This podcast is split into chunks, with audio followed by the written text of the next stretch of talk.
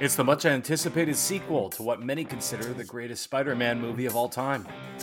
So, does Across the Spider Verse live up to the hype and deliver, or does it run out of web fluid? Let's find out together as the byword starts now.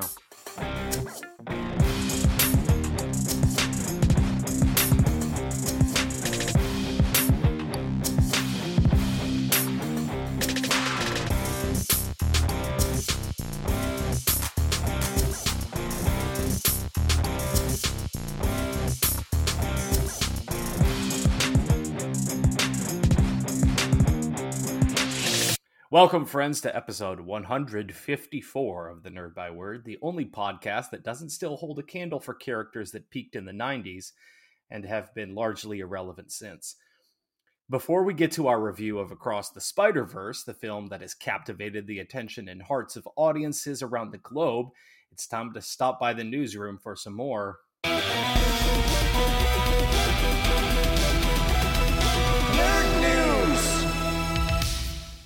Dave, what's new, Pussycat? Whoa, whoa, whoa! Um, it turns out that uh, uh, you know the world of um, comic books journalism is just uh, continuously uh, taking hit after hit. Um, you know, we we joked on this show and on social media quite a bit about some of the flubs and, and weird articles that uh, CBR, formerly Comic Book Resources, has been publishing over the years, and I don't think that's going to get any better. Uh, now, I want to go on a record before I talk about this news story as saying that uh, I used to really, really love Comic Book Resources uh, before uh, it got bought up uh, by Valnet. I think is the name of the company. Um, I think I thought it was always a really, really good, very strong uh, comic book news site. You had, you know, several industry professionals that were writing columns there. Uh, I recall, you know, for example, tilting at windmills. Uh, there was really, really good content there. The reviews were on point. The interviews were very strong. It was a, a, just a fun uh, you know comic book website for a very long time, uh, and then it got bought up by by this uh, publisher Valnet, and you know things shifted pretty dramatically. A lot of the um, industry insider uh, columns and, and reviews started going to the wayside. A lot of the comic book con- content specifically started going to the wayside, um, and instead we got more you know uh, pop culture stuff, a lot of listicle articles, very short news pieces, reactions to news, which I don't really care much about, to be honest with you. Um, and so the site has been on a on a downhill trajectory, regrettably, uh, although it is still one of the most trafficked comic book related websites on the net. Um, so that that brings us to uh, last month uh, on Memorial Day. Uh, when Valnet decided to lay off three quarters of its editorial team uh, of uh, you know, CBR.com. Uh, Adam Swiderski, Stephen Gerding, and Christopher Baggett were all told in one on one meetings, apparently, that they are being laid off. Um, there's now only uh, one individual so far, you know, left on the editorial team. Um, I think it's also very telling that uh, you know, CBR has continued to kind of push things out as it is. Um, they are hiring. uh, they have several jobs listed on Indeed.com, including new, uh, news editor for TV and movies, TV and movies weekend news writer, and list writer. Um, and all the posi- positions are listed uh, as freelance. Uh, the editor position uh, is listed as part time, but requires to edit and write a minimum of 10 news articles daily. Uh, which does not really sound like a part-time job oh to me, God. but whatever valnet right? Um and there's a lot of like you know whispering back and forth about why this exactly occurred with valnet making a very odd statement um saying that it was undergoing major structural changes related to turning the corner on both culture and performance. Um, which is interesting the culture note uh, so obviously uh, a lot of people have been trying to dig into what exactly the culture problem was at cbr um, and according to uh, a report from the popverse.com, one source told the site that the culture problem to Valnet is that they don't want people disagreeing with them in the least, and they will not flex or bend on anything. Um, and a lot of the contributors of, uh, of CBR have actually been uh, talking rather positively about the three laid off editors. It, it, appears from an outsider's perspective looking in that once again you know valnet is is kind of chasing uh, the quick buck and the lowest common denominator uh, and and you can kind of see that in the more recent trajectory of the website. Um, and I think we're going to see them probably further stepping away from you know interviews and reviews and more towards these you know short news reaction snippets um, and and less and less comic book uh, media and more pop culture focused. Um, so I, I, think we're seeing the continued decline here of what used to be comic book resources, which was frankly my my favorite comic book website for many many years. So that is a, a, sad story and a sad state i think for comic book related journalism just for the fact that there isn't really anything that has very clearly and decisively stepped into this space um, and created uh, you know a similar space you know basically the online version of wizard magazine you know something that previews material does serious interviews you know has columns like this kind of stuff doesn't really exist in a large clearly you know spread way across the net and i think that's incredibly regrettable Kris yeah I, I, I didn't have the relationship with CBR, or I haven't, to, and, and even still, that you do. Um, the one that I typically went to was comicbook.com and you can kind of read the tea leaves there as well. It's a very similar situation where um and there's still good material that i can get from from comicbook.com now they were bought out i don't know if they were bought out but i know that they're a subsidiary now of viacom like cbs paramount all that jazz.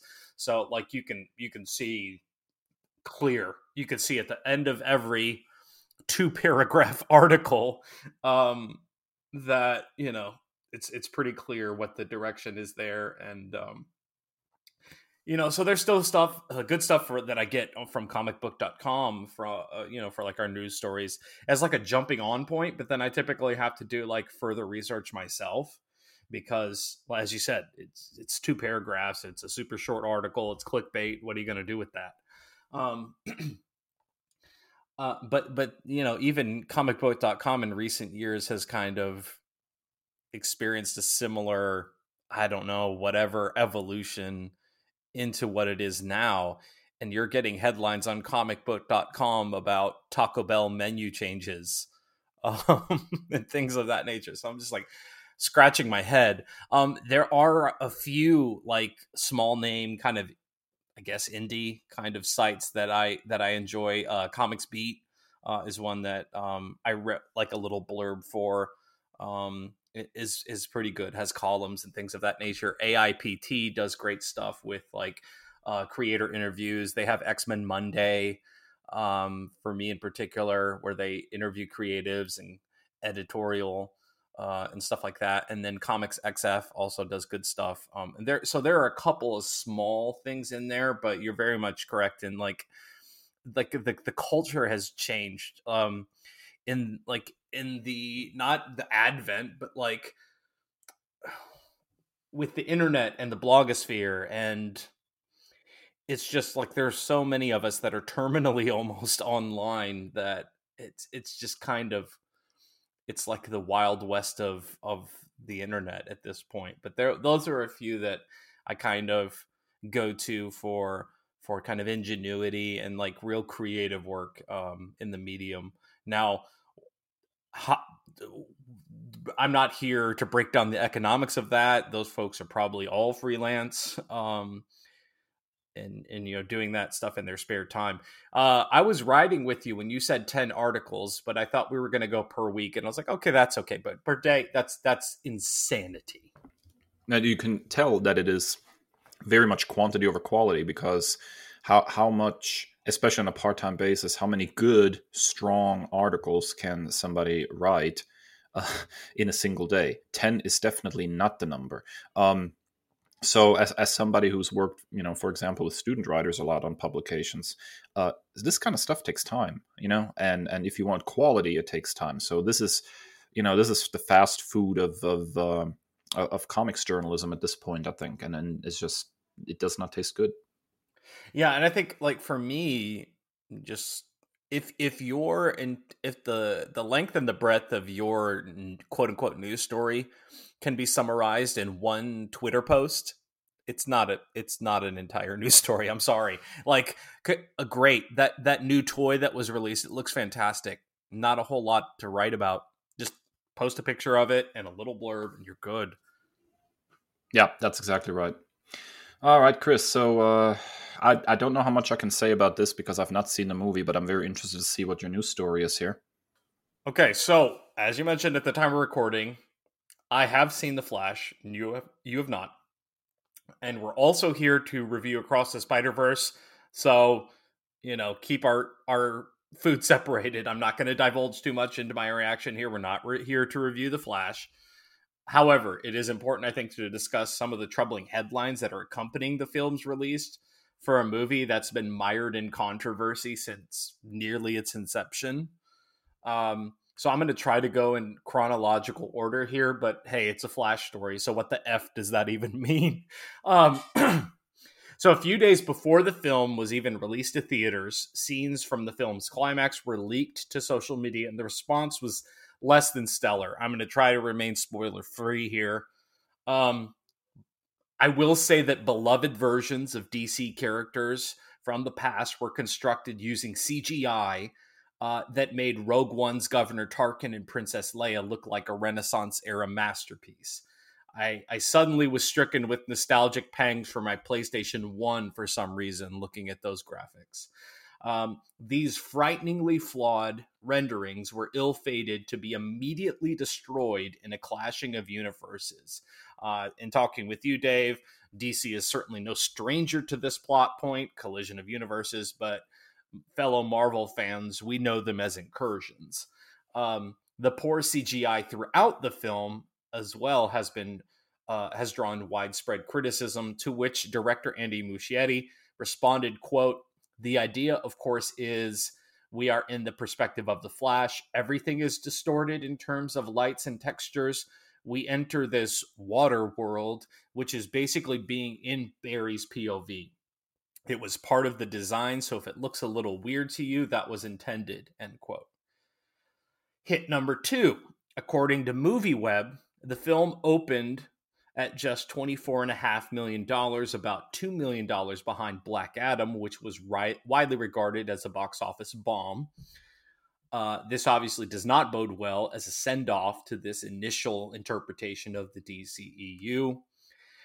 Uh, and then finally, eagle eyed moviegoers spotted an egregious omission from the special thanks portion of the credits as legendary comic book writer Mark Waid was left out of the section. Waid, even as an outsider, I know, is widely regarded to be the definitive Flash writer, albeit for the character of Wally West in place of Barry Allen. But do we really believe this is Barry Allen in name? Anyways, as as Waid worked on the book from 1992 to 2000 and briefly again in 2007, fellow legendary scribe Gail Simone posted the following statement on social media quote, okay, I love the Flash movie, but is it really even possible that Mark Waid was not credited or is not credited for being the most influential Flash writer in the modern era? I don't know if that's a rumor or a true fact, but if it's true, that is a massive error. Mark's work is all over that movie. Lots of us are Flash fans to this day because of his work on DC Speedsters. This is just baffling, end quote. Um, and I did some research and saw actual photos from uh, the end credits, and Mark Waid's name is not there, um, according to what I saw. Dave, it's almost intentional at this point. Are we being punked? Uh, you know what? Um, so as you said, I've not seen the movie. Um, it is it is on my um, to do list. Obviously, I'm gonna be checking it out. Uh, positive or negative reaction, be darned. Um, some train wrecks you just have to see for yourself, I guess. Um, so I'm gonna be watching it here soon. However, um, I, I, I do want to I do want to go ahead and put like a spoiler alert in effect because I did see uh, online. I ran straight into it the much uh, you know sort of ballyhooed cameo scene, and I do want to take a moment to talk about that in particular, just because, as you said, uh, you know it is very reminiscent of a PlayStation One, you know, or PS2 cutscene. However. Um, there is something deeply uncomfortable about this one, um, and that is uh, specifically because, and again, spoiler alert here, um, because of the Chris Reeve cameo um, as as Superman. Uh, first of all, I think they could have used a cardboard cutout and it would have looked better. Um, because it looks almost like a cardboard cutout. There's like no expressiveness on the face. He doesn't really move. He like has this very slight uh, head movement at one point, and then the camera sort of zooms around him, and that's it. Um, and then it looks, based on on the footage I saw online, like immediately after they show him standing there, or you know, a very very horrible CGI version of him. Um, immediately, like his planet gets destroyed. So we we took one of the most beloved DC Comics actors who has you know sadly passed away, resurrect him for this movie, only to immediately drop a planet on him and kill him. And I just think there's something really in just absolutely bad taste here. like like this feels so out of I don't know, man. Maybe in the context of the movie, it's better. I don't know. But just seeing the clip, it, it, made me feel really, really icky just to see that. And I wished, as much as I am nostalgic for for Chris Reeves' performance uh, as Superman, um, I wish they would have left well enough alone there because that there was absolutely it doesn't seem to me at least like there was any care put into that particular special effect it, it and it doesn't seem particularly special and and to then take you know the effort of trying to quote unquote resurrect this this actor for this role and then immediately like oh and by the way we just smashed him and he's dead um it's just a very very weird choice um, to make. So I did not I did not find that to be in good taste in any way, shape, or form. I also have to laugh uh, a little bit about the uh, the hoopla about Jay Garrick. Uh, I don't know if, if you caught on to any of that. I did. Um, I did. So so the, the the long and short of it is that there's a brief shot of a young Jay Garrick in the movie uh, as part of these cameos. The, the problem is that young Jay Garrick here looks strangely like actor Teddy Sears.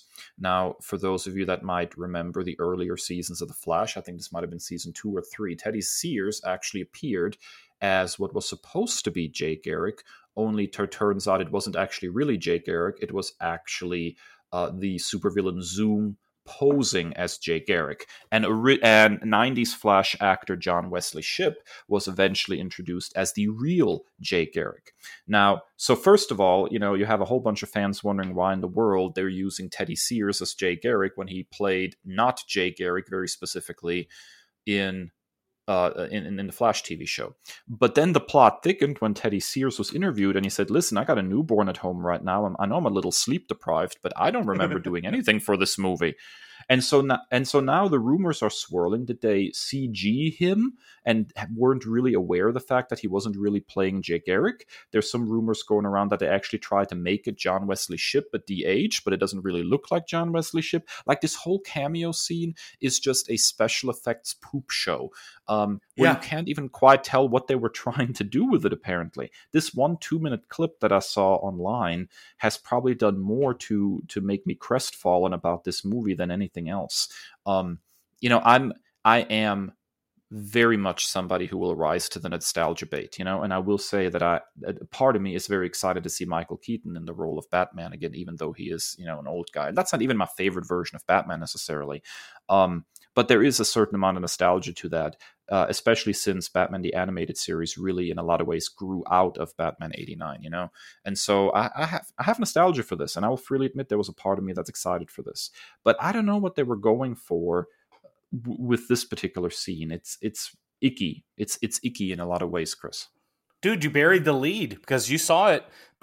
Speaking of '90s DC movies, we got something that should have been momentous and eventful and unifying as a fandom, we got Nicolas Cage Superman. But it was such a crap rendering.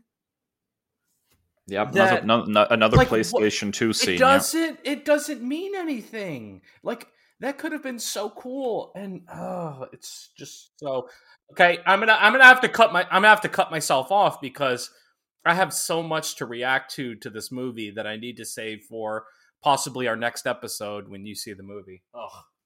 Okay, well, I will say this, and I think it needs to be said. The only good thing about that whole scene was that Nicolas Cage Superman was fighting a giant spider. That because was you, it was it, it was so awesome. It just looked like crap. Yeah, it was it was the most clever thing considering the whole you know Kevin Smith story about Jon Peters and everything. Like like it was it was about as perfect as you can get if they would have just gotten the effect right. And and you know I I'm um I'm a fan of the director. I mean he, he this is the guy who directed it, right? I mean he, there's there's a lot of talent behind this individual, but I don't think from what I've seen from trailer shots and, and a little bit of leaked footage that popped up online here and there, it looks like the movie is well directed. It's it almost feels like he had all these epic shots in mind, and then the special effects never came through. And I don't know if this has to do with crunch. Um, you know, there's always a lot of special effects crunch on these big blockbuster movies, and they don't get the the special effects guys don't get the time they need to finish it, or if there was like they got cut off of, on money because of the transition and you know with WB and everything. I don't know what happened happened there, but it feels like from the director perspective, like he was really trying, and then the the effects just never came through. And to come out and say, well, it's supposed to look weird, dude, you don't make the choice to make Chris Reeves look weird and unrealistic when you're trying to go for a nostalgia um, fueled, you know, a, a adrenaline shot, right? It, you want him to look as real and realistic as possible, so people buy that he's actually there. And nobody bought that scene. Nobody. It's just a it's just a troubling trend that we have with DC films, and I hope that I hope that it dies with this first iteration of the DCEU. It's like it's almost DC's calling card is crappy CGI, and and I hope that we can evolve into something else in this new vision of the universe. I'm just, uh, I like I said, I don't want to get too deep into it. Well, I will. I will also say this, you know, and, and, I'm a much bigger DC fan than a Marvel fan. But you know what? Anybody else that that starts uh, from the DC side saying, you know, Marvel has crappy CGI because of She-Hulk or something, you know, dude, dude come at me. Okay, She-Hulk looked actually like she was there. Let's talk about She-Hulk versus Chris Reeves for a second. That's absolutely disgusting. Anyways, ah, more on that possibly next episode if if we can get Dave to to watch this movie. Uh, although I don't know, uh, maybe it's just the DC fandom because why would you want to at this point? um, I mean, you finally got me watching Lower Decks. That's what I've been doing. So did you? Are you kidding me? You did? I'm six oh, episodes yes. six episodes in the first season right now. God, yes. okay. Mm. All right. I need to contain myself. Um. So that wraps up nerd news. Uh, hit us with your reactions to the Flash. We're going to probably review it here coming up very soon. Um, at Nerd by Word, Twitter, and Instagram. When we come back from our first break, we are reviewing Across the Spider Verse.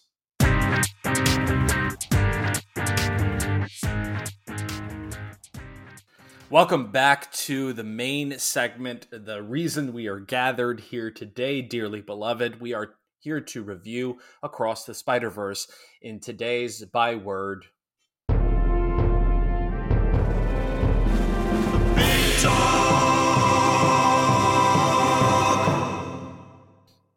Okay. Now, this is going to be an atypical movie review. Okay. Because I saw this movie twice and I had nary a dislike. So, we're going to talk about the things that we like. and Dave has a couple of nitpicks and I tried, I desperately tried to come up with nitpicks, but we'll get there in a moment. So I have no dislikes for this film uh, as it stands right now. Maybe something will come up, but I couldn't think of anything. So we're just going to launch right into the likes. Dave, what is your first like of Across the Spider Verse? Well, it's no secret here that obviously this is a Miles Morales movie, and well, it should be. Um, and the, the character is fantastic. But I wanted to spend a little bit of time talking about um, Gwen in this movie because the movie opens with Gwen, uh, with Gwen in sort of an extended opening sequence before we ever get to Miles, and that opening sequence runs for about about 15 minutes or something. It, it goes for quite a while, and so Gwen was really the point that had to to sort of captivate us into wanting to watch this movie. You know, I mean, if you if you're going to put something out there and and and that's your opening, that's your hook, right? That's what's going to draw people in. And what drew people in here in this movie at the beginning was was Gwen. And I have to say that entire opening sequence was absolutely fantastic. The the drumming, the the animation, um, her recap of her life and the kind of uh, the, the emotional resonance of that, her the conflict with her father. There's a lot of moving parts here that I found really, really interesting, and it almost felt like the first 15 minutes of this movie were sort of a pitch for a for a, a Spider Woman solo movie starring Gwen Stacy. Like it was, it was that strong and that good to the point where I could have probably just kept watching that as as a solo movie, and I would have been perfectly content as well. I think that's one of the interesting things we get out of the Spider Verse movie in some ways is that there are some characters that you almost feel like would lend themselves naturally to having a solo outing. And to me, Gwen absolutely does that. I found her her arc in this movie to be less that of a supporting character and more like a co-lead i think it's almost like her and miles were co-leads you know um, what you and, know what it's almost like what ant-man and the wasp should have been Yes, you're exactly right. And so you get a lot of arc for Miles in this movie, obviously, since he's sort of the advertised front and center protagonist. But but Gwen goes through a really extensive and interesting arc as well in this movie. Um, and I and I so I almost feel like she's co-lead at this point. And and I really, really liked it. I thought that was a very, very smart choice because her character, I think, was a real interesting standout from the first one, anyways. Um, and so, kind of reducing the Peter B. Parker role in this one and leaning more into the Gwen of it, I think was incredibly smart. She's just a v- very fascinating character. Um, and I think in some ways, more interesting than the comic book version. Now, don't get me wrong, I like I like comic Spider Gwen, um, and I have read uh, a fair amount of her comics, especially the, the, first couple of runs. But I think here there's a very different resonance with the character that really really works. Um, so I think Gwen really, really shines in this movie as a character. And I, you know what? I, I, I think for me, it really just boils down to something really simple. I think, I think Hailee Steinfeld is a superstar. I, I, I just can't speak enough to how how magnetic she is as a star presence, even as a voice actress. Um, you know, we've talked about this time and again when we when we did Hawkeye. I mean, she's had audiences captivated since she was a child. Uh, oh, know, True True Grit, Grit, was incredible. Oh yeah. my god! Like, I think she was thirteen at the time. Just she, magnificent, magnificent. And ca- carried that movie. I mean, no, no, no yeah. rip on Jeff Bridges in a, anything, in a movie in a movie, movie with Jeff Bridges and Matt Damon. She carried that movie. Yep, absolutely. And um, listen, there's a lot of there's a lot of discussion. There's there's a lot of discussion taking place, particularly with Gwen coming out of this movie, the trans allegory, the subtext versus the text arguments. Um, you know, from some of the the worst people imaginable online. Um, of of transphobic, homophobic, you know commentary or what, what have you um and you know as two cisgendered straight white men i'd feel dave i don't know if if i can speak for you but it's not our place to make that judgment I would, I will, agree, I will totally agree with that. And if, if you don't, if you don't mind me saying this for a second, then I've said this online before. I, I just think it's something that needs to be said. Um, as somebody who's who's written and published a few stories um, in my time, I think it's something that a lot of people don't understand. Um, fiction is not uh, is not one way communication, right? It's not an author putting putting down something and then the consumer consumes and that's yes. it, right? It's not it's not it's not a stake. Okay, fiction uh, storytelling is is a two way street, right? In that on the one hand you have uh, the author telling a story and and with some intent behind it, sure. Um, but on the other hand, you have then how the audience relates to that story. Um, and every audience member relates to uh, a movie or, or a novel or whatever really fiction in, in a unique way uh, based on their own life experiences right so they, they react and, and interpret the fiction that they consume through the prism of their own life experiences right so in the particular case of Gwen Stacy, uh, in this movie when i watch this movie do i relate to this uh, character uh, on, on a level of oh i identify with uh, you know her transness for example well absolutely not because that is not the prism through which i as a a, a cracker straight guy uh, will will will view this character. say that word. Yeah. Um, however, Uh, did I relate to the character in my own way? Certainly. I mean, you know, there there is something about being a teenager and having parental conflict and trying to establish yourself as as your own person and your own individual. Um, and at the same time not wanting to you know disappoint or let your parents down if you have some kind of strong or, or, or, good relationship with them that i can that i can relate to i think that is pretty universal however that is the prism through which i um, react to this character and through which I interpret the character. Um, and I think saying that another person's reaction to the character or interpretation of the character is invalid um, is incredibly tone deaf to how fiction works fiction is interpretive. I mean, how often do you have uh, you know authors coming out and saying something about a particular character that they wrote or um, a particular story that they wrote, and the audience goes, uh, "Do what? That's not what we felt at all." I think there's a lot to be said for, um, for example, here's i think a really good example is is you know the whole ongoing jk rowling uh, issue right? The whole controversy surrounding some of her statement uh, towards uh, trans people right? And then you look at the books and there is some very questionable stuff in there but then there is also an ongoing subplot across several books uh, regarding um, house elves and the enslavement of house elves and how hermione who is held up as one of the heroes of the story is very actively trying to end the practice of enslaving house elves right? And and this is held up as a good thing. This is held up as you know she is a hero and she is in the moral right.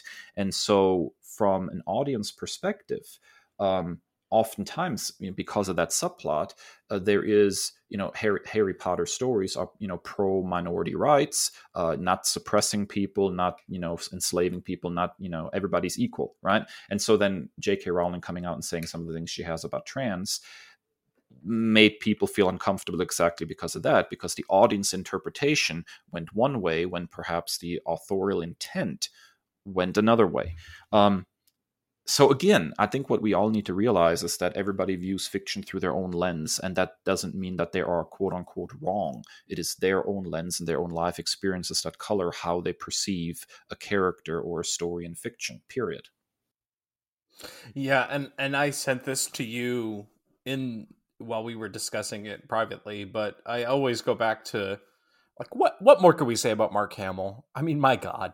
Um, but you know, he was asking a question, uh, or excuse me, answering a question about the possibility of Luke Skywalker being gay. And I'm going to quote here. He said, "quote Fans will say." I'm getting bullied at school. I'm afraid to come out because my parents are religious and they'll hate me. It just breaks your heart. Uh, and they would say to me, Could Luke be gay?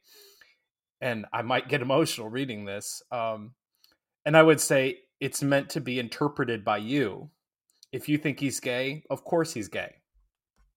You know, and I kind of had a different viewing experience, you know, as a father to um to queer children, to a transgendered child. Um and kind of seeing that journey for Gwen. Um it was just a really beautiful experience. Um and almost like a cautionary tale for me as a parent of as I have, you know, I have a wide spectrum when it comes to age range of children. Um, so I have some who are already teenagers. I have some who are coming into becoming teenagers, and I have some who are still elementary age. And so it's just almost like um, almost just like a quick reminder of like how can I support my kids the most. And I truly believe um that was just like a really emotional, impactful story between herself and her father. And like it was truly heartbreaking when he attempted to arrest her. Broke my broke my heart. Um, and I think God, there's so there's so much about that because her entire world, her universe, um, and she said uh, Hailee Steinfeld has said this in subsequent interviews, just like it was the idea behind her universe is a mood ring and I noticed it, especially on the second viewing, of her hair color changing. And the walls are bleeding or crying, and even, uh, you know, depending upon your interpretation. Um, and then just being willing to just, and I'm gonna get this on my on my first like, but it was just an emotional roller coaster for me. Uh, spending time in Gwen's universe. Yeah, absolutely. Well, let's get into that then, Kris. What was your like of the movie? This is this is a masterpiece. This is a visual masterpiece, and this is, um, I have you know so many people, um, just general audience members have this anti-animation bias. Like everything has to be in live action. Like we are already already seeing, oh, we need a live action Miles Morales. And I don't know that we do. I don't know that we need a live action Miles Morales. I think it would feel cheap. I think it'll feel like the Dollar General version of the character. Like it I think it I think it cheapens what we've we've already been gifted this. And what I love about it is I, I titled it the ambition of the animation. Like they just went for it. They took a risk like we we already talked about briefly Gwen's universe and the mood ring nature of it and the colors blending and bleeding together. We haven't even got to the star of the show that has been a skyrocketing superstar out of this. We haven't gotten to, to Hobie Brown, Spider Punk. That animation alone is just a visual feast. It's almost like they truly embrace well first and foremost they truly embrace that like punk aesthetic the punk rock aesthetic uh you know particularly of uh, uh of like uh, UK punk rock. And then you how do you tie that into animation where it's like it's almost like magazine cutouts and his animation is like jittery and it goes from black and white to full color. It's just it's just mesmerizing the things that they're able to do. The ambition of this animation is truly mesmerizing. For god's sake we had lego spider-man? Like come on. Like like hey hey, and, hey he's and one of our best. le- and let lego yes! And that lego spider-man. Lego spider-man is one of the most trusted people in this spider society or whatever moniker we're giving them. Like it was just so fun to sit back in a theater chair and just bask in the glory of creative as a creator as a creative person to just see creators cook. Like it's almost like i'm in the kitchen with like gordon ramsay or wolfgang puck or like one of the industry giants um or you know, like I'm, I, I feel like Anthony Bourdain, God rest him, like was one of those people as a culture and as a food nerd. I just like I was enraptured in every episode when he would travel the world and all these places I'm dying to go to and be in the kitchen with some of these people in their own homes. And that's how I felt watching this film.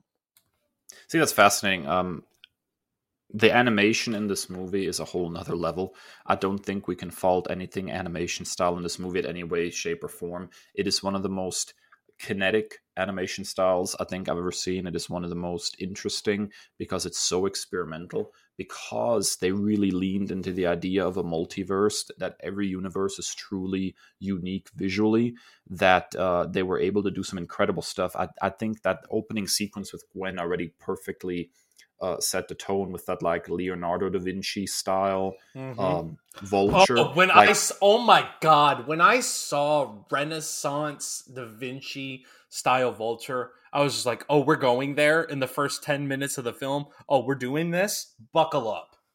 Yeah, it was it was absolutely incredible. Like you know, and I think that's something I regrettably that the comic books when they play with multiverses has never really done, which is to give each universe a really distinct art style and really just kind of like bounce around the art a little bit and, and everything looks, you know, pretty um homogenous, I guess is the best way to put it. You know, if you put a bunch of spider-man for example, in the Spider-Verse, in the original Spider-Verse comic book story next to each other, that artistically they're pretty much all the same. There's some variations in costume. The only the they, only ones the only ones where you get that kind of variation believe it or not, is Spider Ham. Where they're just like, what if we made what if we made Meows Morales? What if we made him a cat? Like that's the where we get there they get the most adventurous. Uh, the uh, and and the, the the frustrating part with it for, for so many for so much of Spider Verse comics is how can we tell this story from Peter Parker's perspective a thousand different times? I'm like, come on. The th- the thing is ultimately that it, it should not be that animation is showing up comic books when it comes mm-hmm. to art. Like they yes. they they should lean into these kinds of ideas in the comic books to begin with, right? Um, but yeah, this is this this animation and and just the variations in animation from universe to universe and the way they play with color. Uh, this this movie is a work of art. All right, so we behind the curtain, we are recording this on Father's Day, and saps like saps like you and I, Dave, are going to fall for this bait every single time. Every single time, yeah. I mean, this is a this is a movie that is ostensibly about family in a pretty much every way, shape, or form. Every character that really matters to the plot of this movie has something going on with their family, right?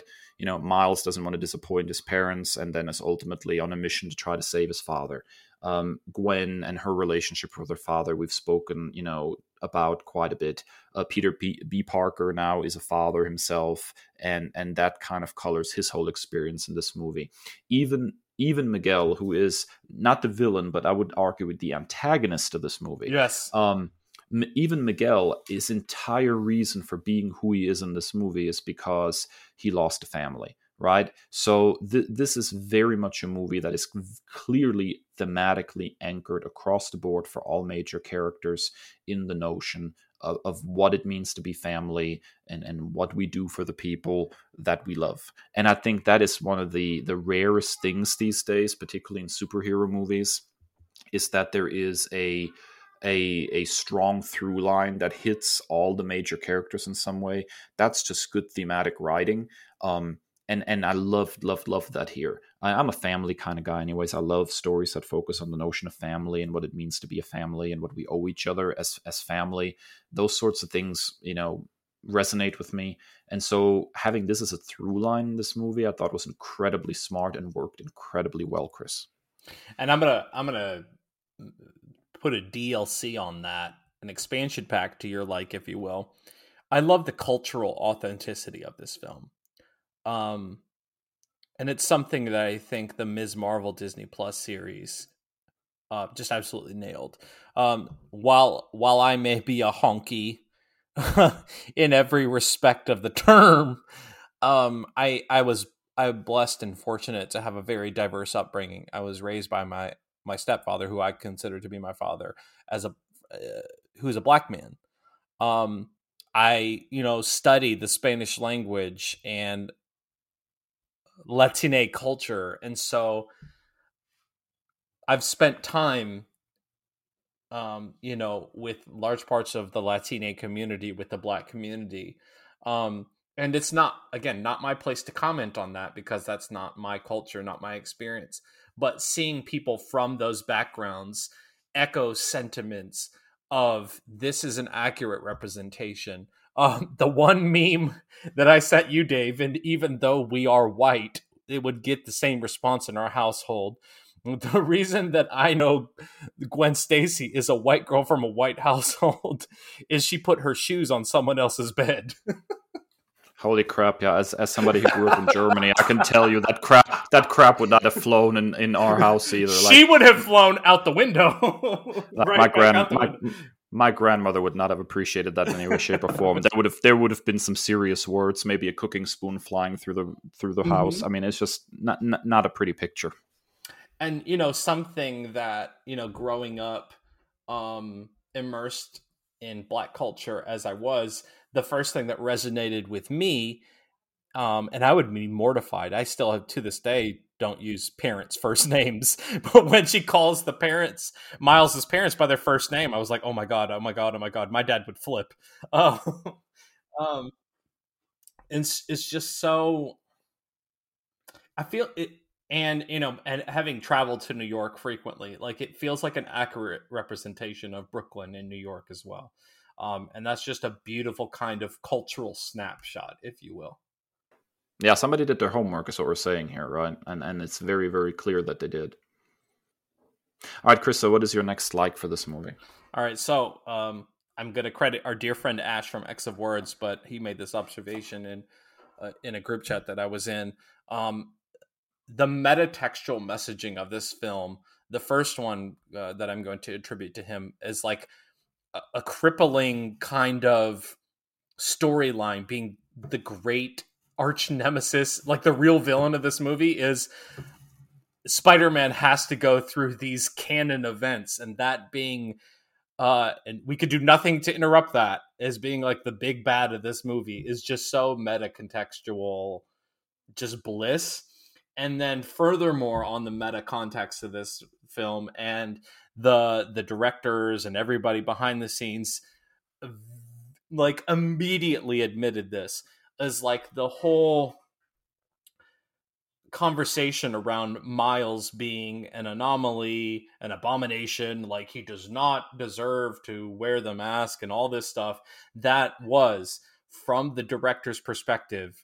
You know, sorry for Miguel for having to envision that, and a lot of people are cat casting shots, rightfully so, at Miguel for being kind of the voice of that. Um, but it was a very intentional message that the directors, the producers, and everyone involved made that yes, Miles belongs here. And you can cast aspersions, you can do whatever you want to do, but Miles belongs here. And that is a very intentional message thematically throughout this film was just a really beautiful thing to see brought into into this movie. I'll agree with that. I'll also say that to me, there is definitely something here about um, almost a rebuke of uh, what's going on with with comic books, generally speaking, with some of these characters. You know, uh, and I think we're going to see that much more clearly if this if the you know the rest of the story kind of progresses the way it it feels like it will. You know, this notion of canon events, this notion of that these things have to happen. You have to have a story a certain way, or people will not you know um, it will not resonate with them. I, I think they're going to very, very strongly and very clearly upend that in the third movie. And and to me, that is very much a rebuke of of business as usual as is happening in in the comic books right now. Um, I I think that ultimately it comes down to uh, be braver, be bolder, be be experimental, which is what this movie oftentimes is with its animation in particular. And I don't, and I think I don't want to open up the can of worms of talking about current Amazing Spider-Man because you and I uh, part ways there pretty strongly. Yeah. Uh, but I think we can we can both agree at the very least that evolving characters and moving in a direction and, and changing things up and experimenting with the storytelling rather than stagnating is something that this movie firmly supports. Um, and it's very clear in how the story is written. And I think the one thing that you and I can definitely agree on is that per- Peter Parker and his trajectory in the comics is held captive by Marvel editorial, period, full stop. So any enjoyment that I have out of current Amazing Spider Man, you know, for Marvel as a whole, honestly, is in spite of editorial and the constraints that they tried to place on their character. It's almost like you know the old X Men animated series where they put like the the mute the collars on it that like um oh what do they call it? They like mute their mutant powers so they can't like use them or whatever. That's how I feel Marvel editorial is like handcuffing, handicapping um you know their characters and Peter Parker is look no look no further for a greater instance of that. So anything that I enjoy about Peter Parker's story and what what the current title is doing is in spite of that. Yeah, and I almost feel like uh, the most heated, most interesting episode we could ever record would be a deep dive into the current run on Amazing Spider-Man. um, well, but, and that's uh, and that's fu- it's funny you say that because you really made me think of it earlier when you were talking about what we draw from fiction. I have a different interpretation of the current that's exactly right that's taking place because of the life experiences that I've lived. Of you know, we have this pie in the sky the the Ms. Marvel death notwithstanding, because that's an editorial overreach that's bullshit forevermore. Um, but the kind of like star-crossed lovers vibe that they have between Mary Jane and Peter, like sometimes your soulmate doesn't work out, and I've lived that experience, and it's heartbreaking, it's heartrending. And so I get what they're going for from that. Now, is that the intended effect? By the writer? I don't know. but I do know that Marvel editorial CB Cebulski said that that's not relatable to have Peter Parker be a married person or be in a long term committed relationship. So maybe it's just a lucky byproduct of what's happening that I can relate to that story. Um, but yeah, so anything that I enjoy out of that is in spite of Marvel editorial and the handcuffs that it places on some of the characters that I've loved since I was six years old. Um, one thing I did want to say is is you mentioned this, and again, I, I promise I do not want to spoil this movie or anything, but you were talking about like the influence of canon events and how we're we should be daring creators to to be more ambitious and be more creative when it comes to these canon events. That was probably my biggest gripe with the Flash film is we talk about the advent of AI imaging. Some of that script felt like they dumped it into Chat GPT. Like there was no emotion behind it. Like it was like color by numbers. And that was probably my greatest frustration. Like I can get over bad CGI. For God's sake, I've seen bad CGIs in a DC movie since I can remember. But the more disappointing thing is like nothing really packed a punch. And that's what I'm, you know, worried about when we continue to make comic book movies. Yes, it's great that as comic book nerds, like I never would have dreamed to be the state we're in. But what I love about these Spider-Verse films is that they're willing to kind of evolve and adapt. And I wish I wish so many much more comic book movies would do the same. Yeah, uh, I, I, I agree with that. I think you know, I, I think if you look at something like um, some something like Superman Lost, for example, which I'm going to talk about probably next week as my nerd commendation. I'm um, dying to read that. How have I not read that? Yeah. Yet? Yeah, so the notion in that is basically that Superman gets like sucked in a black hole and then he spends like 20 years trying to make his way back home to Lois Lane. And you get in the story sort of like in flashbacks after he returns and he's kind of suffering through like the stresses of being gone that long and then trying to return to his normal life because for him it's been 20 years and for her it's been like two hours or something. Um, and so that is some bold storytelling, right? And it's not even in the regular um, in the regular uh, comic books, right? It's a it's a standalone miniseries, right?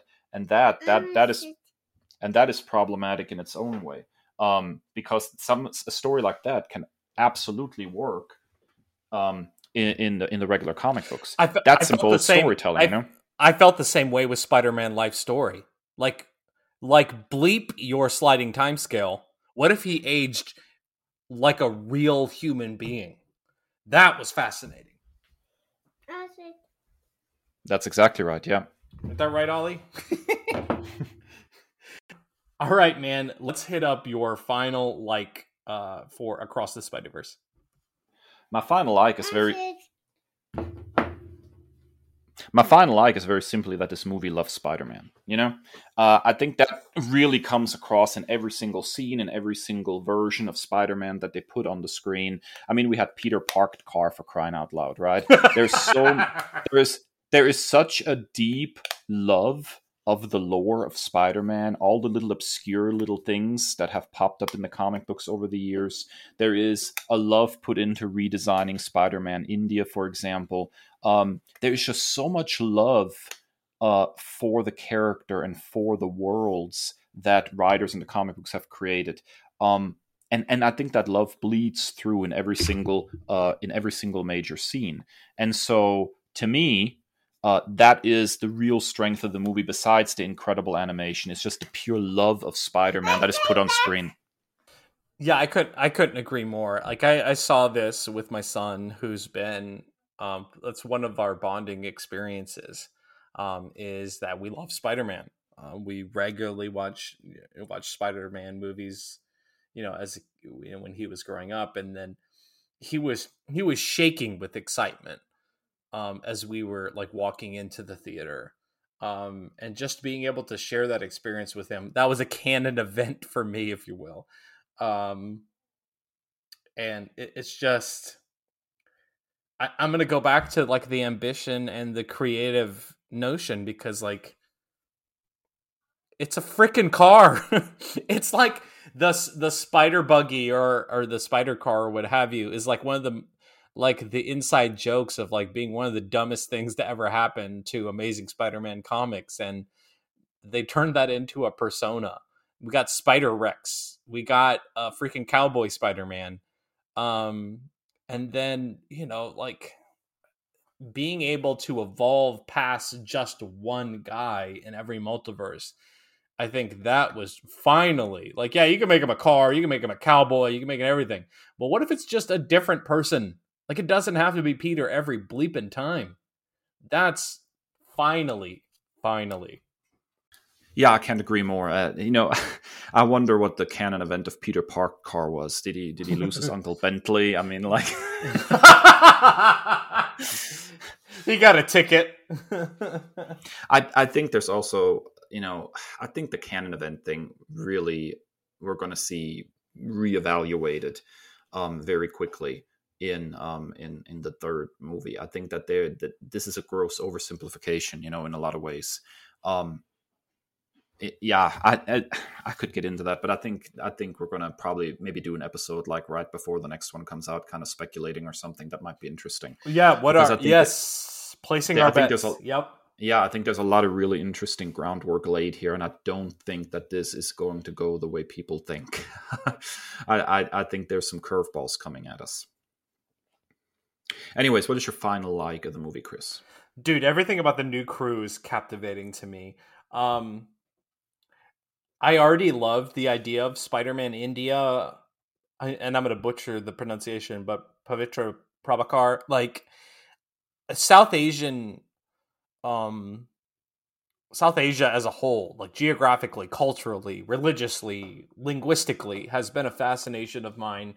Um, particularly in recent years, uh, you know, with my falling in love with with uh, Kamala Khan, and so seeing them kind of evolve that suit, everything about that character was incredible.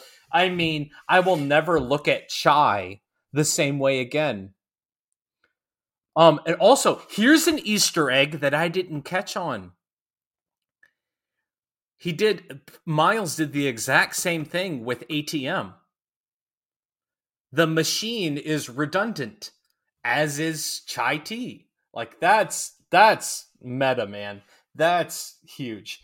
Um, and then I've already, like, professed my love for Hobie Brown. Like, the fan art that's come out of this movie is just captivating and is just so fun. That's when you know you have a good movie is when the World Wide Web, pun fully intended, is just just bursting at the seams with fan art and imaginative like headcanon stuff. It's just so fun.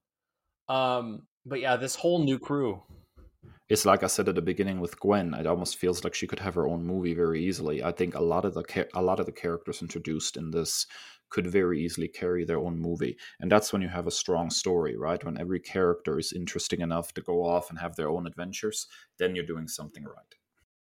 I mean, hate the AM, hate the PM. I hate consistency. Like, come on. oh man! And then you know, after the first viewing, I was just like, who is this Miguel O'Hara? Who is this a hole? Like, here's the thing that bothered me after the first viewing, but now after the second viewing, I'm kind of fascinated. Maybe we'll get to your nitpicks here in a little bit. Um, well, well I'm excuse me. We'll we'll we'll discuss this in your nitpicks. The fascinating thing to me is Miguel is so obsessed with Miles being an anomaly, an aberration, or what have you, and he's going to screw up the multiverse and the sanctity of this. Homeboy went to another universe. How many universes did he destroy? Not just with disrupting one canon event, but living with a family that wasn't really his day after day after day. That's what I'm excited to watch that unfold and unpack that in the next film. The hypocrisy of one Miguel O'Hara pissed me off at first, but then at the second viewing, I was just like, that's actually fascinating.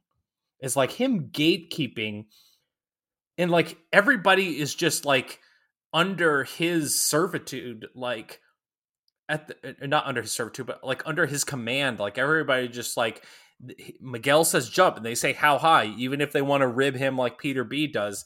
Even as good a friend as Gwen wants to be, she's still having to listen to Miguel like that's fascinating to me and i can't wait to unpack that and masterfully done by oscar isaac i mean like what guy what can't that guy do my god um and and somebody somebody said put his his buddy pedro pascal like the internet's daddy in this movie like yep count me in. Count me in. I'm in. So i'm fascinated by this new crew and miguel frustrated me at first but now i'm fascinated by like this a-hole. And I want an empanada. I don't want an empanada now.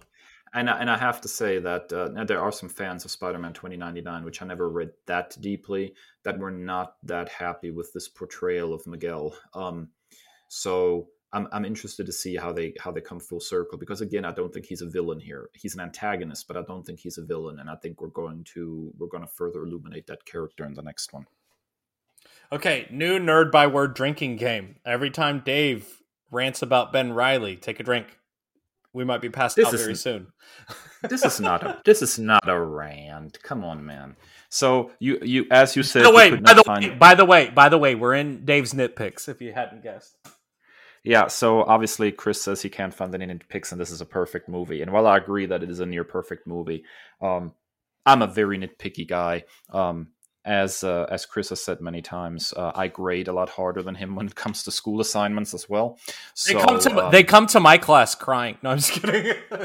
I wouldn't be surprised. It would. It, I would not be surprised.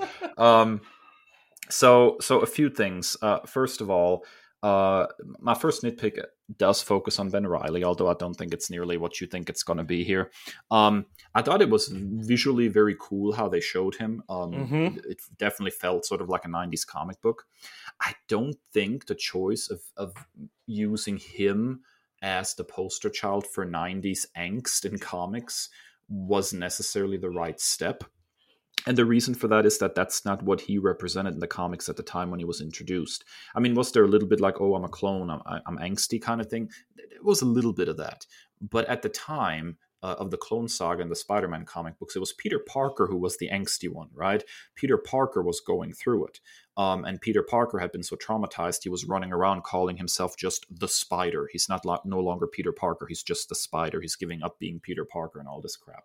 And so Ben was actually a return to the light-hearted, quippy Spider-Man that had not been seen in Marvel Comics for quite a while at that point. Um, so, so it seems almost like an inversion of what Ben was in the comic books. Now, if they wanted to do '90s Edge, I thought it would have been much cooler to use Kaine because although Kaine as a character was redeemed in his own oh, Scarlet Spider, oh my god, yeah, I love Kaine. Yeah, but he was redeemed in his own Scarlet Spider run later on. If you're looking at the actual 90s and the Clone Saga, this was the 90s angst. Kaine was the 90s edge, not Ben. Ben was was more classic Peter Parker than Peter Parker was even at the time. And so that felt like an odd choice for me. And I, it's not like that far out of the left field to have Kaine even included in the movie. The only scene where I thought that the, the Ben's shtick worked perfectly is when he goes into the alley at the end of the movie and he's narrating, because that felt exactly mm-hmm. like 90s yep. comic book caption box narration, right? But the rest of it, I felt like Kaine would have been a much better choice to represent the super angsty 90s. I mean, this is the failed clone that's scarred, and he's constantly. I hate everybody because that may have been too deep and, a cut, though. I don't. I don't know, but I would. I, oh, well, then you know, take take that version of Kaine and put him in his Scarlet Spider suit or something. You know what I mean? Like, I think there was it would have been a better representation of what the character represented in the comics and what they did here. I'm so 50 50. And we talked about this, I think it was one of your news stories a couple episodes back when Andy Samberg was revealed to be the voice actor. I'm so 50 50 on him, but uh, God, he nailed it here. Even if you like disagree with the interpretation, he absolutely, whatever the assignment he was given, he chewed that crap up. Like he was. Oh, so I totally perfect. agree. Oh my god! Like when he was like standing there in like the catcher's squat on top of the roof, like oh yeah, it was great. Um, but I could, I okay, you, you congratulations, you surprised me because I thought we were going in a very different direction. Um, but yeah, I would love anytime that I get Kaine content. I'm sorry, just Kaine is like Frankenstein's monster is just much more fascinating to me than Ben Reilly is Peter's clone with blonde highlights. Never saw it for Ben. Never saw it for him, and I never will. Um, but Kaine, you give me Kaine in the film, just shut up and take my money. All right, so my second nitpick, and this really is a nitpick. Um, I didn't a hundred. I didn't a hundred percent like that. The climax of the movie, the main fight in the movie, was the spiders versus Miles, um, because I think it really distracted from the. Okay, so when we get to the cliffhanger part, the cliffhanger is that Miles is stuck in the wrong universe, and the Spot is gonna go and kill his his father, right? Uh, he's gonna go and kill everybody that he loves. And so what we get is we get Miles stuck in this other universe. We get a very, very brief shot of the spot reappearing in Miles's universe, and then you know we get the shot of like the new crew that's going to come and try to help Miles, and and that's great. But I think almost the confrontation that the spiders have with with the spot at the end of the second act would have been almost more fun to have at the end of the third act because it leaves the audience with a much more urgent threat from Spot towards Miles's family. So you could have almost pasted like um, you have the big confrontation with with all the spiders, right? Uh, at the end of the uh, at the end of the second act, and then Miles is going after Spot instead of trying to go home and, and like protect his dad. He's going to go directly after Spot and pr- try to prevent him from getting all these, you know, going in the collider and getting this extra power, right? And then you have your climax there where you have that big fight and then the spot basically shunts Miles aside and goes and says, "Now I'm going to kill your dad," and you leave the audience with a much clearer cliffhanger, a much more urgent, I think, cliffhanger of the spot is going to you know go and and and hurt Miles's family. I think that almost was by that point an afterthought. You know, it's like something bad is going to happen to Miles's dad. Um, but it was not so much. It's a. It's the, the threat is the spot. You know, so I almost felt like the way they did the climax diminished the threat of the spot just a little bit by making it feel less urgent. It felt very abstract um, when Miles was fighting all the spiders. It's like, I have to go and save my dad. Well, I know you have to go and save your dad from the spot, but we've kind of like shunted the notion of the spot aside a little bit at this point for this ginormous, you know, showdown with, with Miguel, who's not the villain of the story, but he's an, an antagonist, but the villain is the spot. So for me, it I wished we would have had something that gave it a little more urgency uh, towards the spot as a threat at the end. And again, that's a nitpick. It works the way it was done too, but I would have liked a little more sense of urgency when it comes to the spot at the end of the movie. I don't I don't disagree. I think we could have easily amended that with like a post credit scene, which surprisingly this movie did not have. I think a post credit scene of like him like on his way to go kill his father or him doing something i think that could have taken care of that um i am a massive fan of taking a d-list villain and making them a terrifying adversary like i may be mistaken in this and and spider historians help me i think he just showed up as like maybe not a one off, but maybe a two or three off villain in like the B book, like Spectacular Spider Man, the backup title, and like taking like this laughable villain, which Spider Man has no shortage of.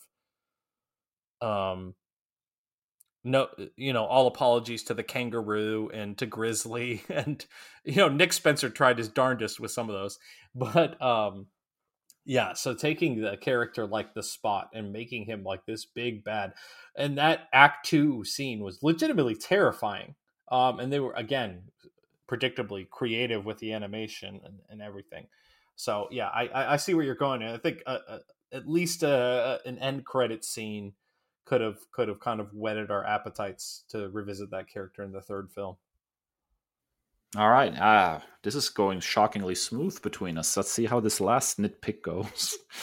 um, So th- much has been debated uh, online uh, about whether some of these characters would go along with Miguel as far as like telling people that they need to let their loved ones die, right?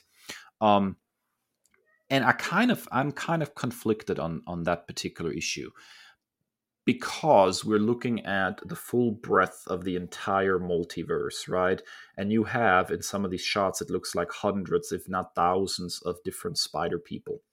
It is sometimes difficult to imagine that there is not a one in that crew that would not stand up and question the notion of letting people's loved ones die even for the greater good you know? Like there's always been something uh, about spider-man as a, as a character that is the person that won't lay down the person that will not quit the person that keeps on pushing. I mean you know looking at something like you know nothing can stop the juggernaut for example right? That that oh, is in the god! oh that's a deep cut. I love you for that.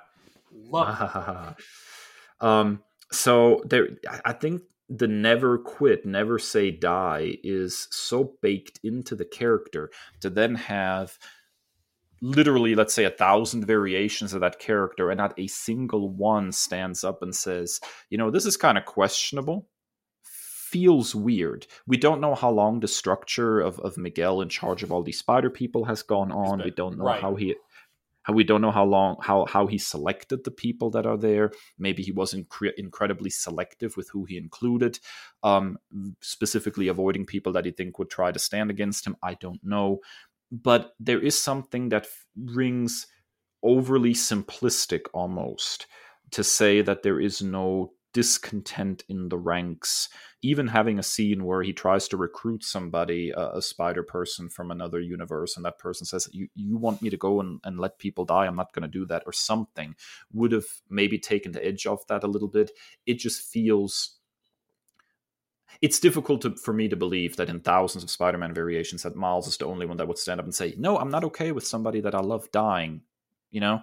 Um, it's very Star Trek 2, Star Trek 3 you know uh, the, the whole like um, the the needs of the many versus the needs of the one.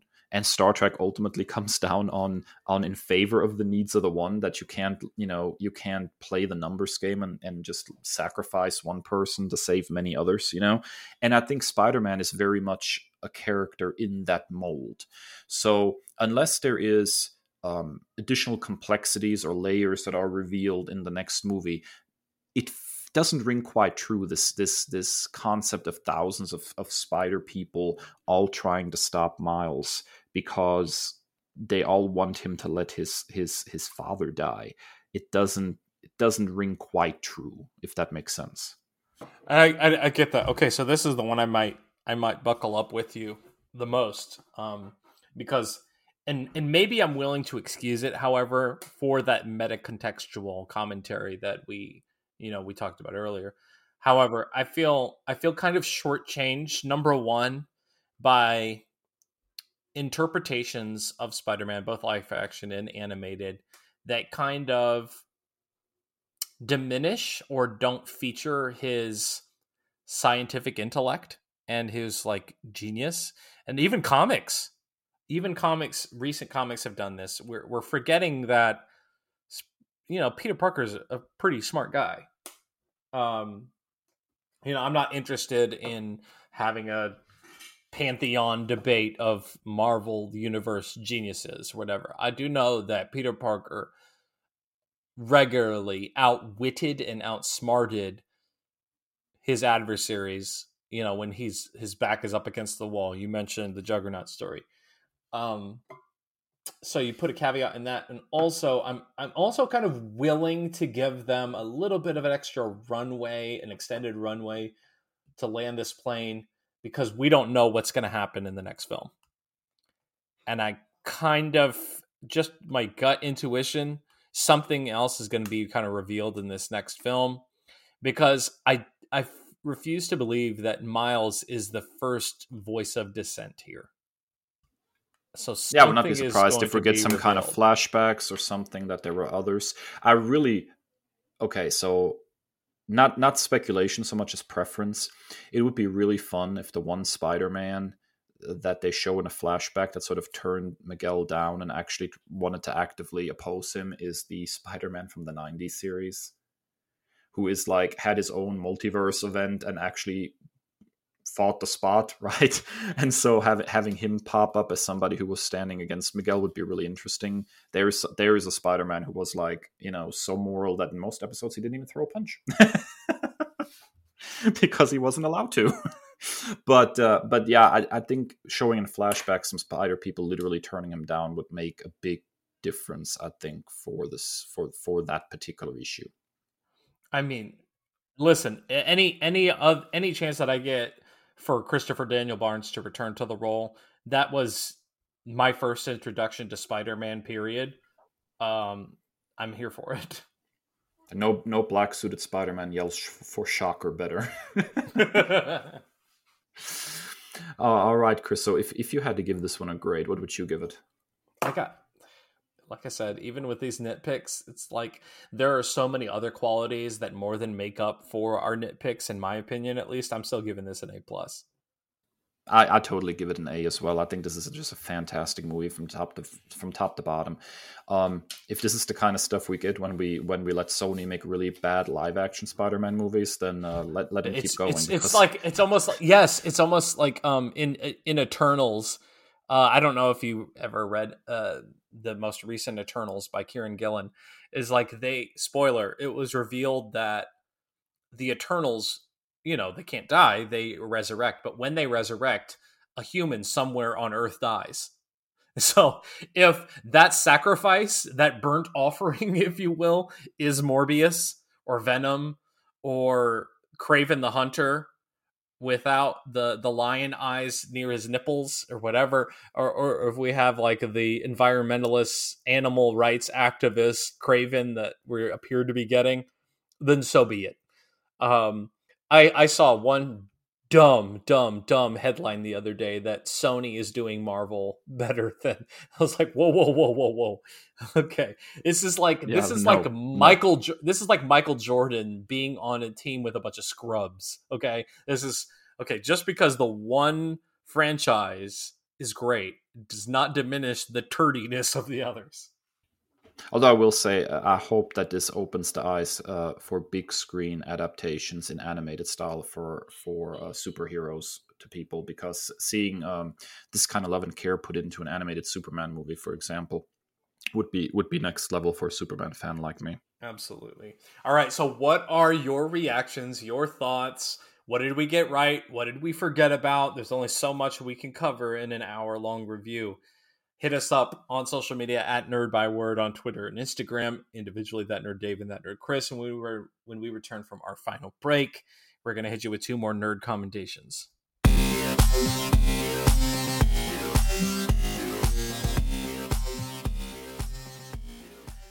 All right, we are back for our final segment where we recommend good stuff that we've been enjoying to you. We call it our own.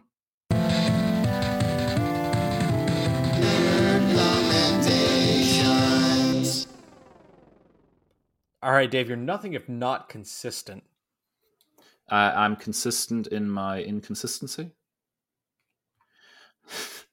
so, um, I, I, I do love to talk about weird little things, and uh, as I've returned frequently to uh, the Steam Deck in my nerd commendations and the kind of things I'm doing with it uh, as I learn the machine more and more. There is something that I wholeheartedly, uh, you know, in, with my entire being, want to nerd commend. And that is a little program that you can install on your Steam Deck called Greenlight. Um, so, uh, as Kris and I have discussed previously, I'm, I'm a toddler dad right now. Uh, my toddler really doesn't watch TV. He's kind of a, a difficult little guy. And so, finding time for me to sit down and literally sit in front of the TV and play my Xbox uh, One is absolutely impossible.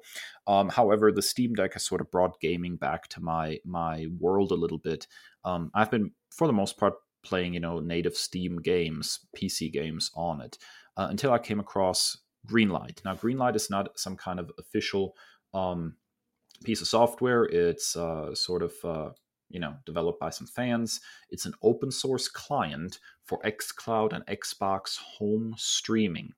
So what this means is that you can install this uh, Greenlight program on your Steam Deck, and then uh, you can connect your Steam Deck to your Xbox, and you can play uh, your Xbox games. They actually are playing on your Xbox, but the uh, image is streamed to your Steam Deck, and you're basically using your Steam Deck to play your Xbox games.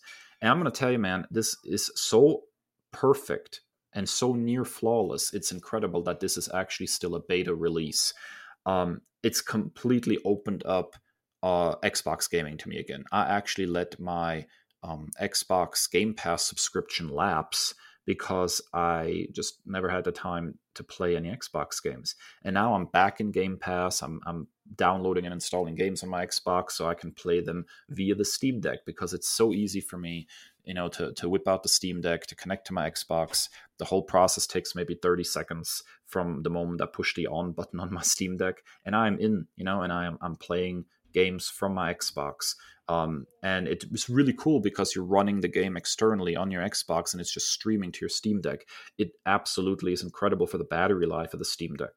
Um, I can play a fairly high end Steam game on there and get about two, two and a half hours of battery life. And you can easily double that at minimum when you're doing game streaming like that because all of the heavy lifting is actually being done by the console. So, uh, it's flawless, man. I've, I've very, very rarely had any issues with it. Uh, at one time, I just had to restart the Greenlight uh, program to get things rolling again. But other than that, like the, the, the quality is incredible. I perceive very little lag, uh, even for giggles, although you know that I'm not exactly happy with it. I went on Overwatch 2 and I played around on it just to see how it would handle um, streaming, uh, you know, a game that is actually an online competitive game uh, and if I can play online competitive games like this as well, and it's flawless, man. Like input lag, I I detect none with my layman's eyes. So th- this is for me the definite way of, of doing game streaming from an Xbox to a Steam Deck. Holy crap, man! I got like 500 games on my Xbox, and I can actually play them again. It's absolutely incredible, uh, the kind of stuff that you can get on your Steam Deck, man. And and especially with the advent of everything that Xbox revealed here recently, which I, I neglected to make my news story. Uh, the the upcoming Fable game looks amazing. Starfield looks great. Um, the FPS brats can go fall in a ditch somewhere. I don't care about you. Um, but everything that's coming out for Xbox and Game Pass in particular, no additional cost. Like, I mean, like we're we're getting spoiled here, man. So it, it's it's funny to like listen to your journey because it takes me back to when you know my kids were younger and like i remember you know being so strategic about uh, my daughter's nap time so i could go play mario kart wii um, and, and just kind of planning around that um, but but i'm i'm just glad that you found a path that works for you man all right, so what have you uh, what do you have for us this week for nerd commendations? All right, so I'm taking a page out of your book. You have revisited things as a nerd commendation. I'm going to do the same because Midnight Suns was one of the best games, not just in this past year that I've played, but but in recent memory. Um, it takes characters that I love, and it really is truly ambitious and imaginative when it comes to gameplay. And like the idea of like this tactical turn-based RPG with like a card system. There's no other game like this when it in terms of combat. Um, and so they recently released, uh, well, they're continuing to release um, DLC for this, and you know sometimes when it comes to DLC, it's just like like a singular stopgap and here's you do this and you do that. But the dlc for midnight suns has been like this cohesive release and it's really fascinating to see. I haven't i don't remember seeing something like this but there's like a continuing through line of dracula and vampires and every dlc playable character is tied into that storyline. So i'm getting to play with deadpool who fam- who i famously are uh, very agnostic and ambivalent about. Uh, but the writing is really sharp and the voice acting is really good, surprisingly. So, so, so Deadpool is a pleasant surprise you have the same old shenanigans that I kind of roll my eyes at, but um, then you transition and you get to play with Venom as a playable character. Um, uh, then you get Morbius, um, and then you know the piece de resistance. You get to play a Storm, you know, and so this is all part of this. It's almost like a, an additional game with with as as jam packed as the storyline and the voice acting and and the writing is. Um, not to mention the gameplay and the cutscenes. Like everything is just this whole cohesive unit with this DLC that it truly feels like an additional game. Um, and I'm very glad that I ponied up and paid for the complete edition. That all this stuff came with it and that was included, um, which I don't normally do. But you know, like Marvel characters, you know, that's that's my kryptonite, if you will. Um, and so this is, I mean, it's a toss up for me, not to put the cart before the horse, not to spoil a future episode, but when it comes to game of the year, Marvel Snap and, and Midnight Suns, like it's it's honestly a toss up between the two of them for game of the year for me. Like this is this is not only the game of the year for me, maybe. God, Marvel Snap too. It's I'm so torn. They really have like they have changed a whole lot when it comes to gaming for me and i could not be happier with my purchase so midnight suns play this game go get this game get the get the complete edition or whatever if you're a big fan of costumes there's no shortage of outfits um, the character customization is great again um, and then this dlc is it really packs a punch well very clearly i'm going to have to give this a shot um, you know now that I actually can do some gaming again because you speak of it so glowingly, um, and I trust your judgment when it comes to this kind of thing. So I'm gonna definitely check this one out, man. All right, that wraps up another episode of the Nerd By Byword. Thank you so much for riding along with us. Um, if you would so be so kind as to go to your favorite podcasting platform, like, rate, review, and subscribe so you don't miss an episode. Uh, you can find us on Apple Podcasts, Spotify, uh, or nerdbyword.com. And you can find us on social media and discuss with us your feelings about the various things we nerd commend or the nerd news stories we have uh, presented to you this week, or even into the Spider Verse and how you felt about the movie. Um, so find us on uh, Twitter and Instagram at Nerd by Word or individually at that Nerd Dave and at that Nerd Kris. And as always, stay well and stay nerdy. The Nerd Byword is written and produced by Kris and Dave, two nerds with a love of all things pop culture. The podcast features music by Al Jimenez with additional drops composed by Joe Biondi. Our show art is by Ashery Design. Find us at nerdbyword.com and wherever podcasts are available.